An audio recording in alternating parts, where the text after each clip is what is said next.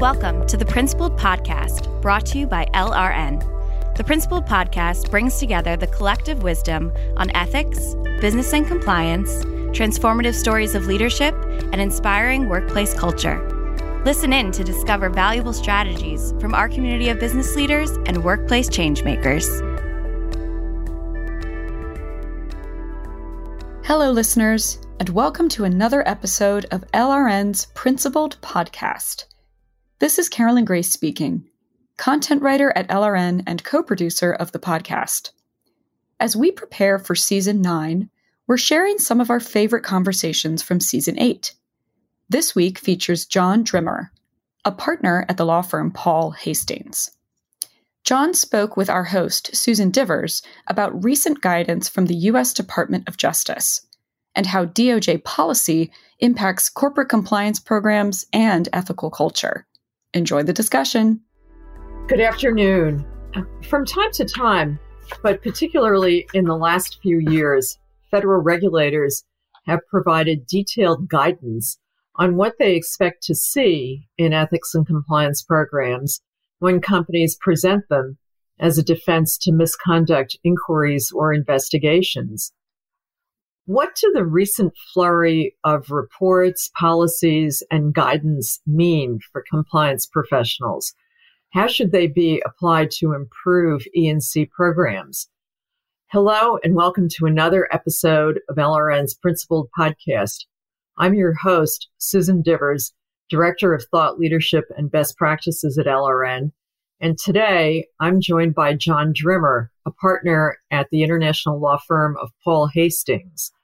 We're going to talk about the recent DOJ guidance and policy impacting corporate compliance programs and ethical culture, and hopefully help everyone understand what it is and how they should apply it to their programs. John is a real expert as well as a friend in this space.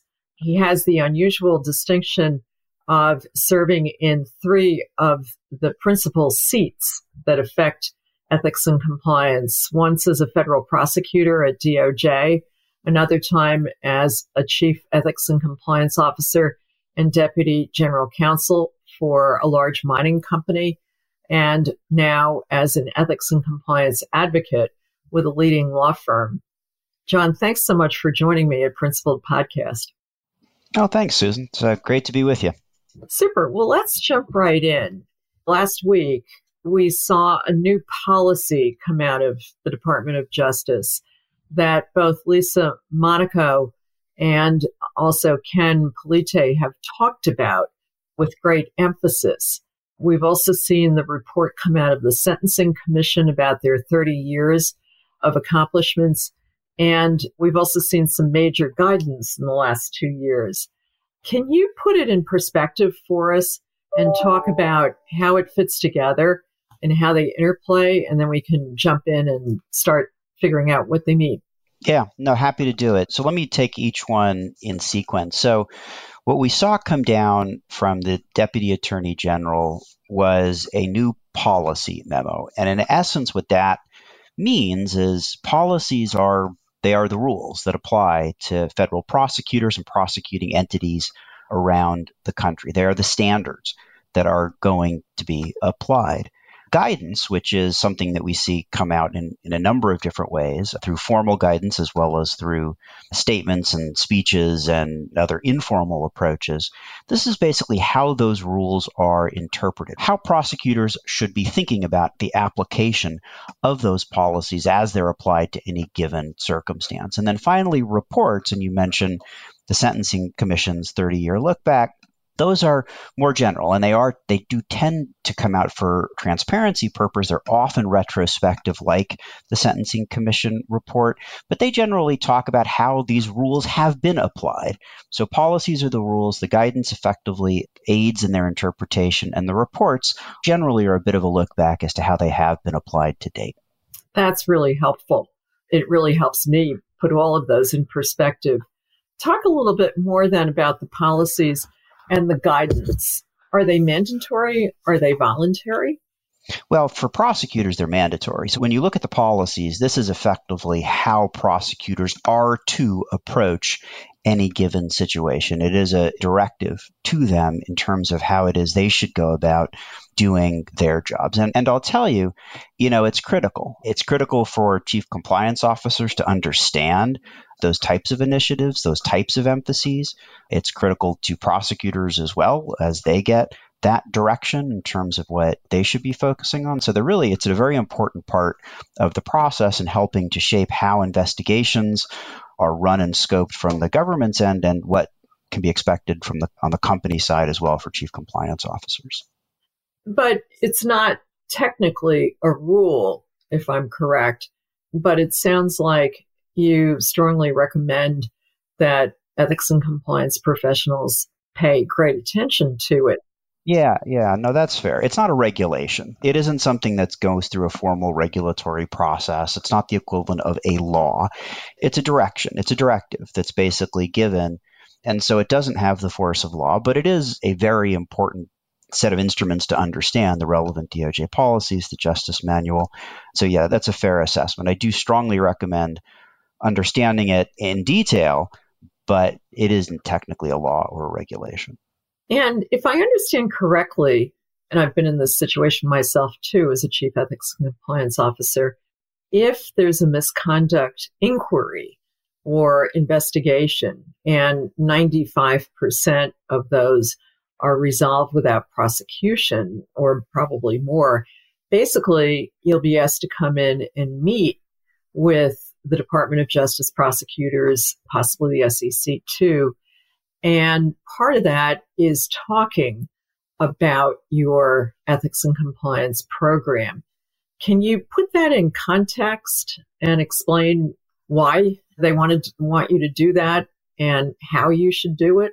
Yeah, absolutely. So, you know, what they're really looking for is a discussion of A, what the compliance program was at the time of the incident in question and, and where it is today at the time of charging. It's really both time periods are really quite important to them. And they want to understand how, with a compliance program, the issue or event might have occurred, but they also want to understand what changes have been made to improve its effectiveness uh, since that time period. And often, you know, given the way that investigations go and timelines, there may be a good bit of time between the original incident and the time a formal compliance program presentation is ultimately made.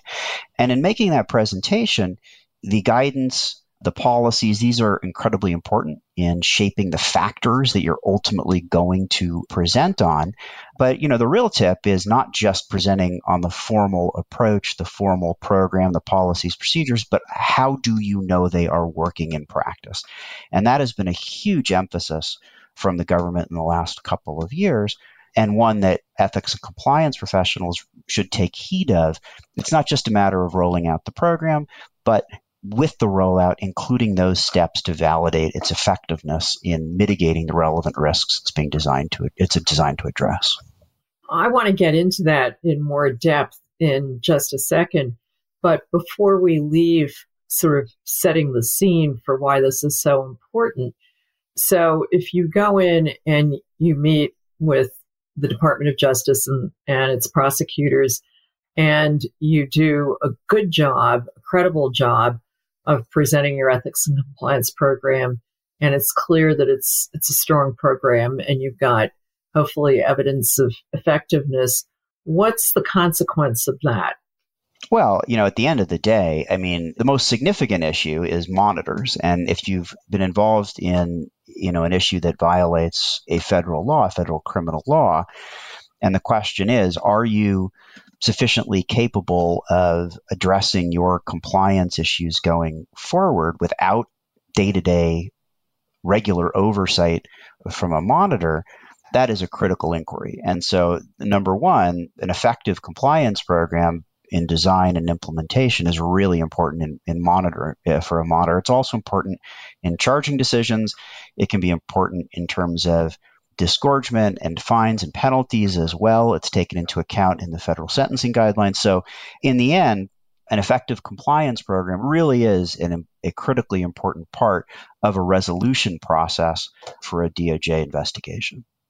So, that's basically why ethics and compliance programs if I understand correctly, came into being, it's really to mitigate the impact of misconduct investigations and hopefully allow the company to go forward with its E&C program. We won't talk about monitors today. That can be another podcast, but that's something that you want to avoid generally. Yeah, you generally want to avoid that. Yeah. I mean, look, there's another element we probably won't get into today as well that you, you and I have talked about extensively, and that is how programs ultimately help shape the values and culture of a company. So, aside entirely from proactively mitigating relevant risks, you know, affirmatively driving a culture that does increase productivity, increase retention, increase morale, that's a critical component of a compliance and ethics and compliance program as well. It does dovetail a bit with culture of compliance, which is something that is important to demonstrate when you're in front of the government. It's something the government is increasingly emphasizing. There is a positive aspect that isn't just uh, preventing uh, potential problems from happening that are associated with ethics and compliance programs, as you've written about quite persuasively. Well, you too, and I'm glad you reminded everybody of that because that is a critical reason for having an effective ethics and compliance programs. So let's leave the sort of rewards and penalties side and start talking about what are the prosecutors and the Department of Justice leadership really saying in this plethora of policies, guidance that's come out in the last couple of years? What are the key messages? Yeah, I, I would say in reading through the recent speeches, the policies, uh, coupled with the guidance, I, I think we can take away several messages. And two of them are number one, there is this enormous focus on program effectiveness. And I can't say that enough. And, and as I read the memo from the Deputy Attorney General, colloquially calling the Monaco memo, I see as a major th- sub theme and as a former chief compliance officer, this absolute drive towards the effectiveness of programs. And just to take a step back for a minute, in some ways, this is how the Sentencing Commission's report actually becomes relevant in this discussion. And, and the 30 year look back report was issued roughly at the same time as the DAG memo. And if you look at, at the report, a few interesting statistics jump out. And these, again, this is focusing on companies that actually went through a court sentencing. So it isn't settlements, which is typically how corporate resolutions are resolved. But 2021 was the first year that more than half of the companies sentenced under the guidelines had a compliance and ethics program. And the previous high was 2018 when it was about 28%. But in 30 years, since 1992, only 11 companies have had a reduction by a court because their compliance program was effective. That's 0.5% of all of the companies sentenced, and most of those are actually small companies. So, most of the time, for those companies that are going through the process, they aren't getting credit for having an effective program. And with the Monaco memo, if you actually look at a lot of what the policies are ultimately looking to drive, it does center around effectiveness, driving performance driving commitment through a focus on individuals. And so it talks about producing information in a timely way, focusing on individuals, because that is what incentivizes effective performance. For chief compliance officers, it might mean if you're going to do an investigation, a thorough investigation, you do have to include that within your scope, the focus on individual uh, culpability to a degree that you might not have before. The same is true with ephemeral messaging, which is a big emphasis in the recent memo. Ephemeral messaging has been part of their calculus for, for several years now. But here, they do want to focus on whether the company policies regarding ephemeral messaging are effective. Is the company capturing messaging that's occurring on company related devices? Are we allowing personal devices? If so, are they limited to certain apps that are Uh, capturing company business related discussions? Is there training? Is there auditing? Are there other steps on ephemeral messaging? So they really want to see not just are there policies, but are they effective? And, and those are just two examples. But if you do dig in to what's behind a lot of these policy announcements in the memo, it really is looking to drive effective programs.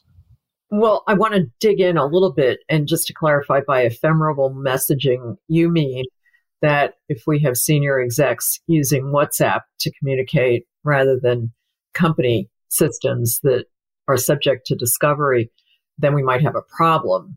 Yeah, it can be company, it can be Teams messaging, it can be WhatsApp on company issued devices or personal devices. It's any of the messaging systems that are used to communicate that ultimately may not ordinarily be retained by the company in a way that email is.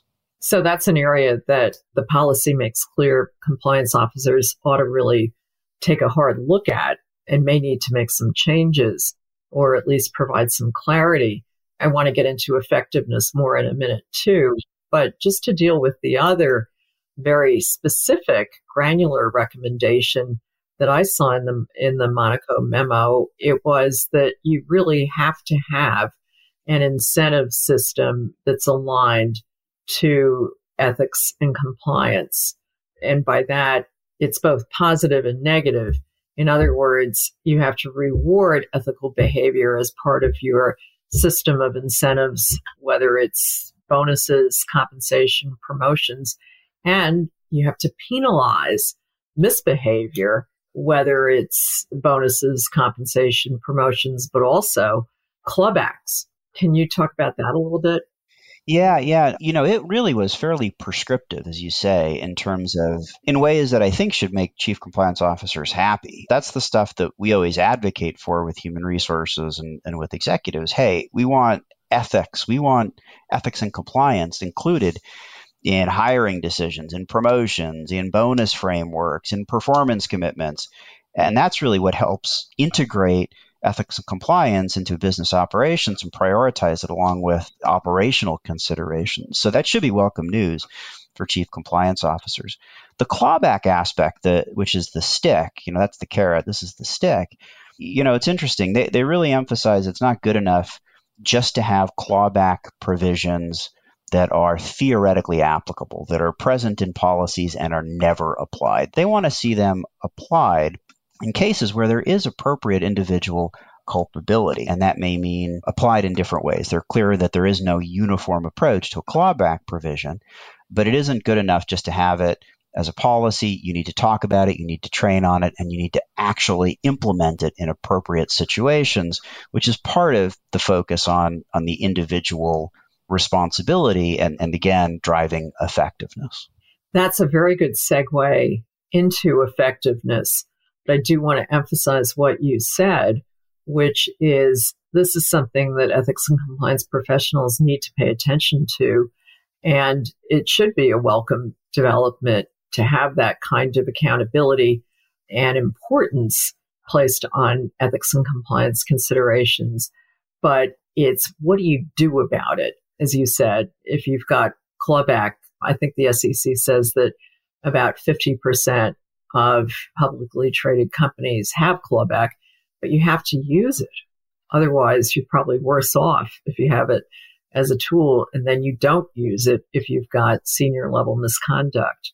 Yeah, I think that's right. But better to have it than not have it. And if you've got it, you've actually got to apply it, is kind of what they're signaling. But look, this is hard. I mean, it is really hard when you are doing investigations of your own people. As a chief compliance officer, this was the, the least favorite part of my job is doing investigations into people I work with, people I knew, people who in other aspects of my job I had to trust. I had to trust them in terms of implementing or, or overseeing certain aspects of the program. And when you have to do an investigation into them, it feels lousy. It, it screams out for why independence is important in those particular instances. Is just a matter of you know investigative integrity.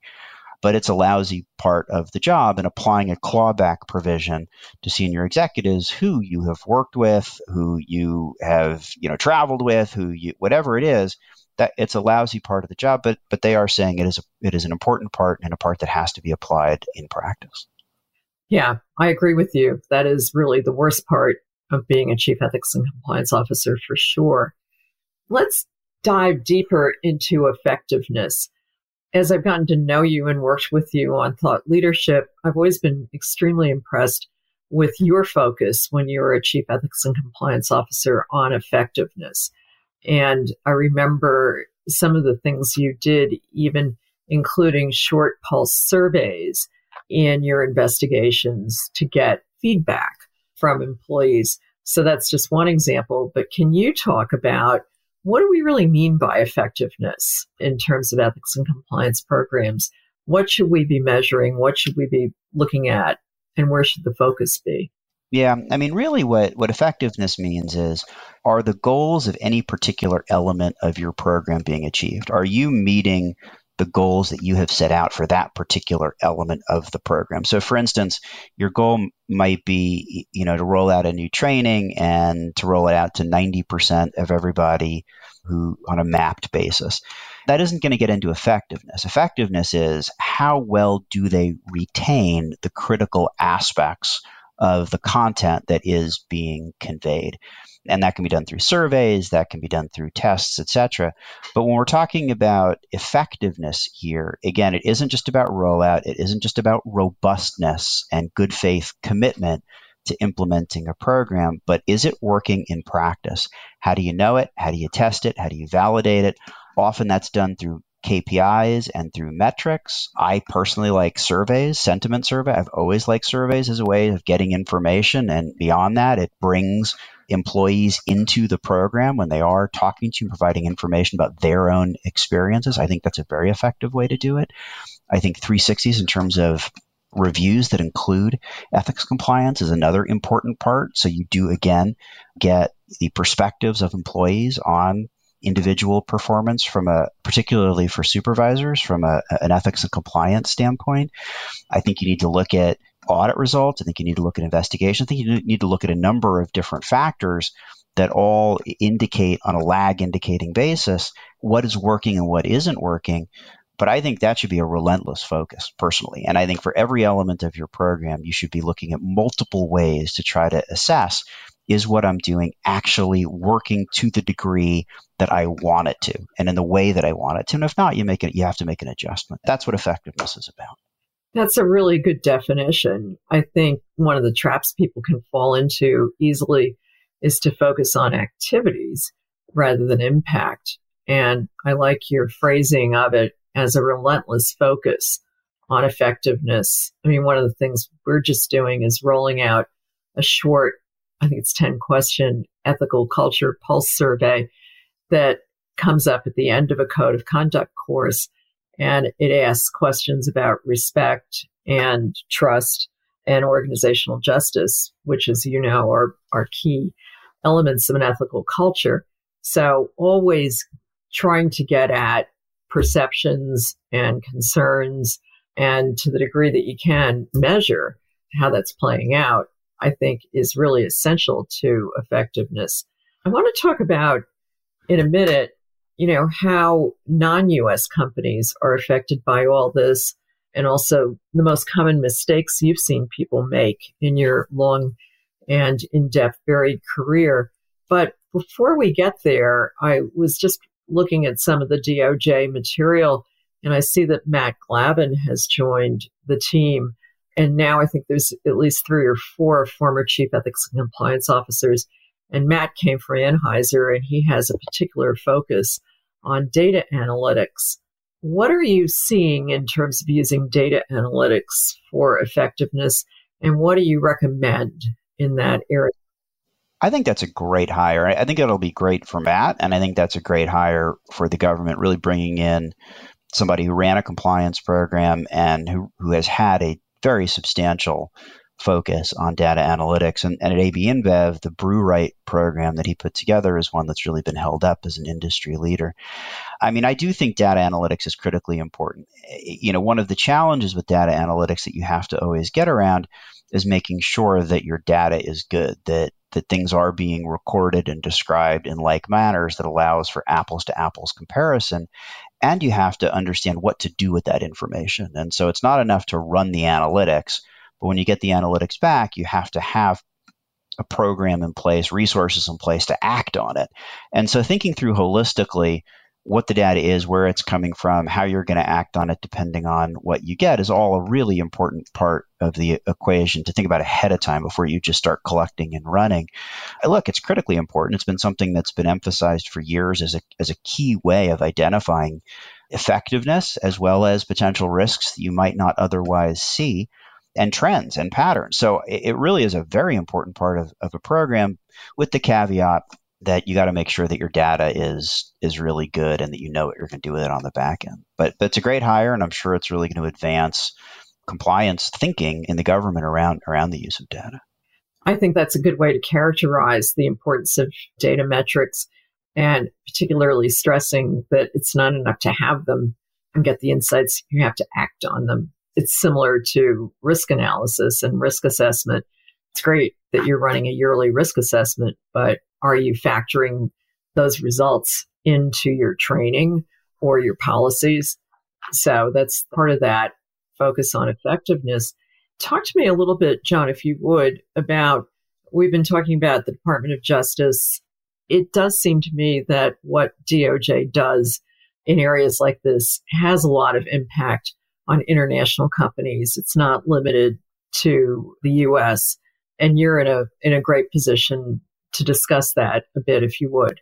Yeah, sure, of course. No, absolutely. Look, and to be clear, you know, when the government emphasizes things like data and benchmarking and metrics and KPIs, I can't applaud them enough for bringing in someone like Matt who has seen it on the ground, has put into place a great program to really help educate. And that's going to be true for US and non US companies. You know, the government focuses on violations of the law where there is jurisdiction where there's a, something will touch the US or you have US companies or US issuers. But if you're a foreign company and you're doing business in the United States or you're listed on a US exchange, the US laws very well may apply to you. The FCPA certainly very well may apply to you. And some of the biggest settlements, again, just sticking with the FCPA, have been with non US companies in the last two years. And I, I don't want to limit this to the FCPA because the memo from Lisa Monaco, it's not limited to the FCPA, but it will extend to throughout the criminal division. And so, whether it's antitrust or healthcare fraud or other areas that the criminal division might oversee, you know, this is going to apply to companies regardless of whether they're U.S. or non-U.S., depending on the jurisdictional component. So it's a very important part for all companies doing business um, in the United States, not just U.S. companies.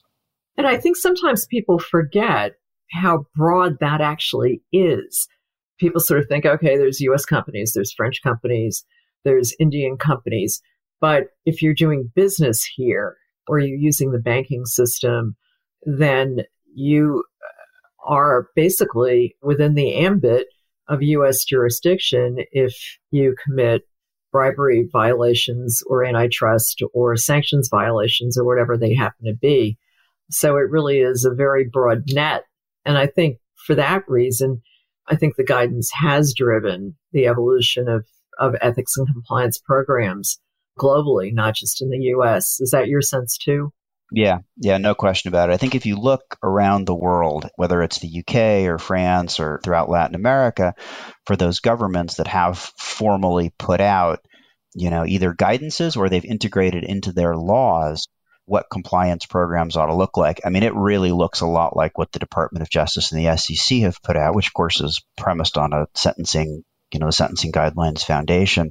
But really, it is driving global compliance processes and programs around the world, even for those companies that don't touch the U.S., even in their home jurisdictions. It's it's driving very similar approaches and ways of thinking about compliance. Yes, and I think if if anybody needs proof of that, they should read the Glencore FCPA settlement, which I was just looking at, which is a, a huge fine for anti bribery for basically a non US company. But we're starting to run out of time. I could do this all day, as you know. But let's wrap up with given your unique perspective, having sat in all of the key positions, what are the most common mistakes you see people make in ethics and compliance programs? And if you can relate some of those to the guidance, that would be great. Yeah, sure. Look, I mean, I think, you know, first and foremost, it isn't really understanding and looking to integrate into programs what drives an ethical culture. And we talked before about the absolute importance of organizational justice as one of the key drivers and thinking about how that should get integrated into your program. And another is managerial modeling. And truthfully, what people seem to often forget is that you know most employees look at their supervisors and maybe their supervisors supervisors as the company they look at them as management and so focusing on quote unquote tone from the top from the most senior leaders of the company to the exclusion of direct supervisors and middle managers, I think is often a mistake. And so driving behaviors expected of managers is critically important. I think people also ignore the absolute singular importance of confidence in internal reporting mechanisms and hotlines, which is often a proxy for whether your culture of compliance is strong and whether organizational justice exists, whether uh, managerial modeling is occurring. But I think beyond that, you know, we've talked about the focus on effectiveness. And I think too often you do see compliance programs that, that really are driving towards activities and robustness and metrics and numbers that don't take into account is it really working in practice? And I do think that has to be, especially in light of the guidance, which talks about culture, it talks about effectiveness, it focuses on effectiveness. I think that's got to be a, a, critical emphasis for any program. And, and I think a lot of programs aren't sufficiently mature in, in that particular aspect, which may be why this guidance or this policy is coming out now. So it sounds like if, if you were advising, let's say, a, a startup or a relatively small company that's program is just getting underway, you would advise them to focus very much on the value side, on getting organizational justice right, on getting speak up culture going and creating that atmosphere of, of trust, and also on making sure that managers know what the ethical and compliance considerations that affect them are and what that means in practice. Yeah, yeah, that's exactly right. And look, and that, you know, relates directly to the guidance as we look at rewards in terms of pay, of performance commitments, presumably of bonuses, of promotions. So setting those expectations for management along with organizational justice and speak up, I, I think are really vital components. And so if you are just starting out, you know, the sooner you look to embed that within the company, the more effective it's going to be, hopefully, as as the company grows. Well, this has been such a terrific, insightful conversation, and I I really feel like I've benefited a lot personally just from hearing the way you, you wove together the policy, the guidance, and just for one point of clarification before we sign off, I've been looking at the guidance since I think 2013. I've seen an evolution actually it's gotten stronger and it's gotten smarter in focusing on the right things like culture. I don't see it really weakening or changing even during the Trump administration, interestingly. Is that your perception as well? And is that your expectation for the future? Yeah, yeah, absolutely. Look, they are clearly sharpening the guidance, they are sharpening their policies in a way that is actually quite healthy. And I completely applaud the degree of transparency that we've seen in terms of talking about how these are applied, in terms of talking about how these are to be interpreted. So I applaud the transparency and I completely agree. It is getting much sharper, particularly around those aspects that really impact compliance professionals, like culture, like incentivization, like trying to establish commitments, like integrating compliance into employment processes. So I think it is getting smarter. And again, I think the transparency is really helpful, and particularly for chief ethics and compliance officers. Great. And I agree. I mean, it's actually making people's jobs easier if they take the key messages in the guidance and are able to use the guidance to drive change in their organizations. So, John, thanks so much for joining me on this episode. Just to wrap up, I'm Susan Frank Divers, and I want to thank everyone for listening to Principled Podcast by LRN. Thank you. That's a wrap for this encore episode. We loved having John on the Principled Podcast for this discussion. To learn more about creating a values based program to meet DOJ guidance, download a copy of the 2022 Ethics and Compliance Program Effectiveness Report at lrn.com. Or click the link in our show notes. Thanks again for listening. I'm Carolyn Grace, and we'll see you next week. We hope you enjoyed this episode. The Principled Podcast is brought to you by LRN. At LRN, our mission is to inspire principled performance in global organizations by helping them foster winning, ethical cultures rooted in sustainable values. Please visit us at lrn.com to learn more. And if you enjoyed this episode, subscribe to our podcast on Apple Podcasts, Stitcher, Google Podcasts, or wherever you listen. And don't forget, to leave us a review.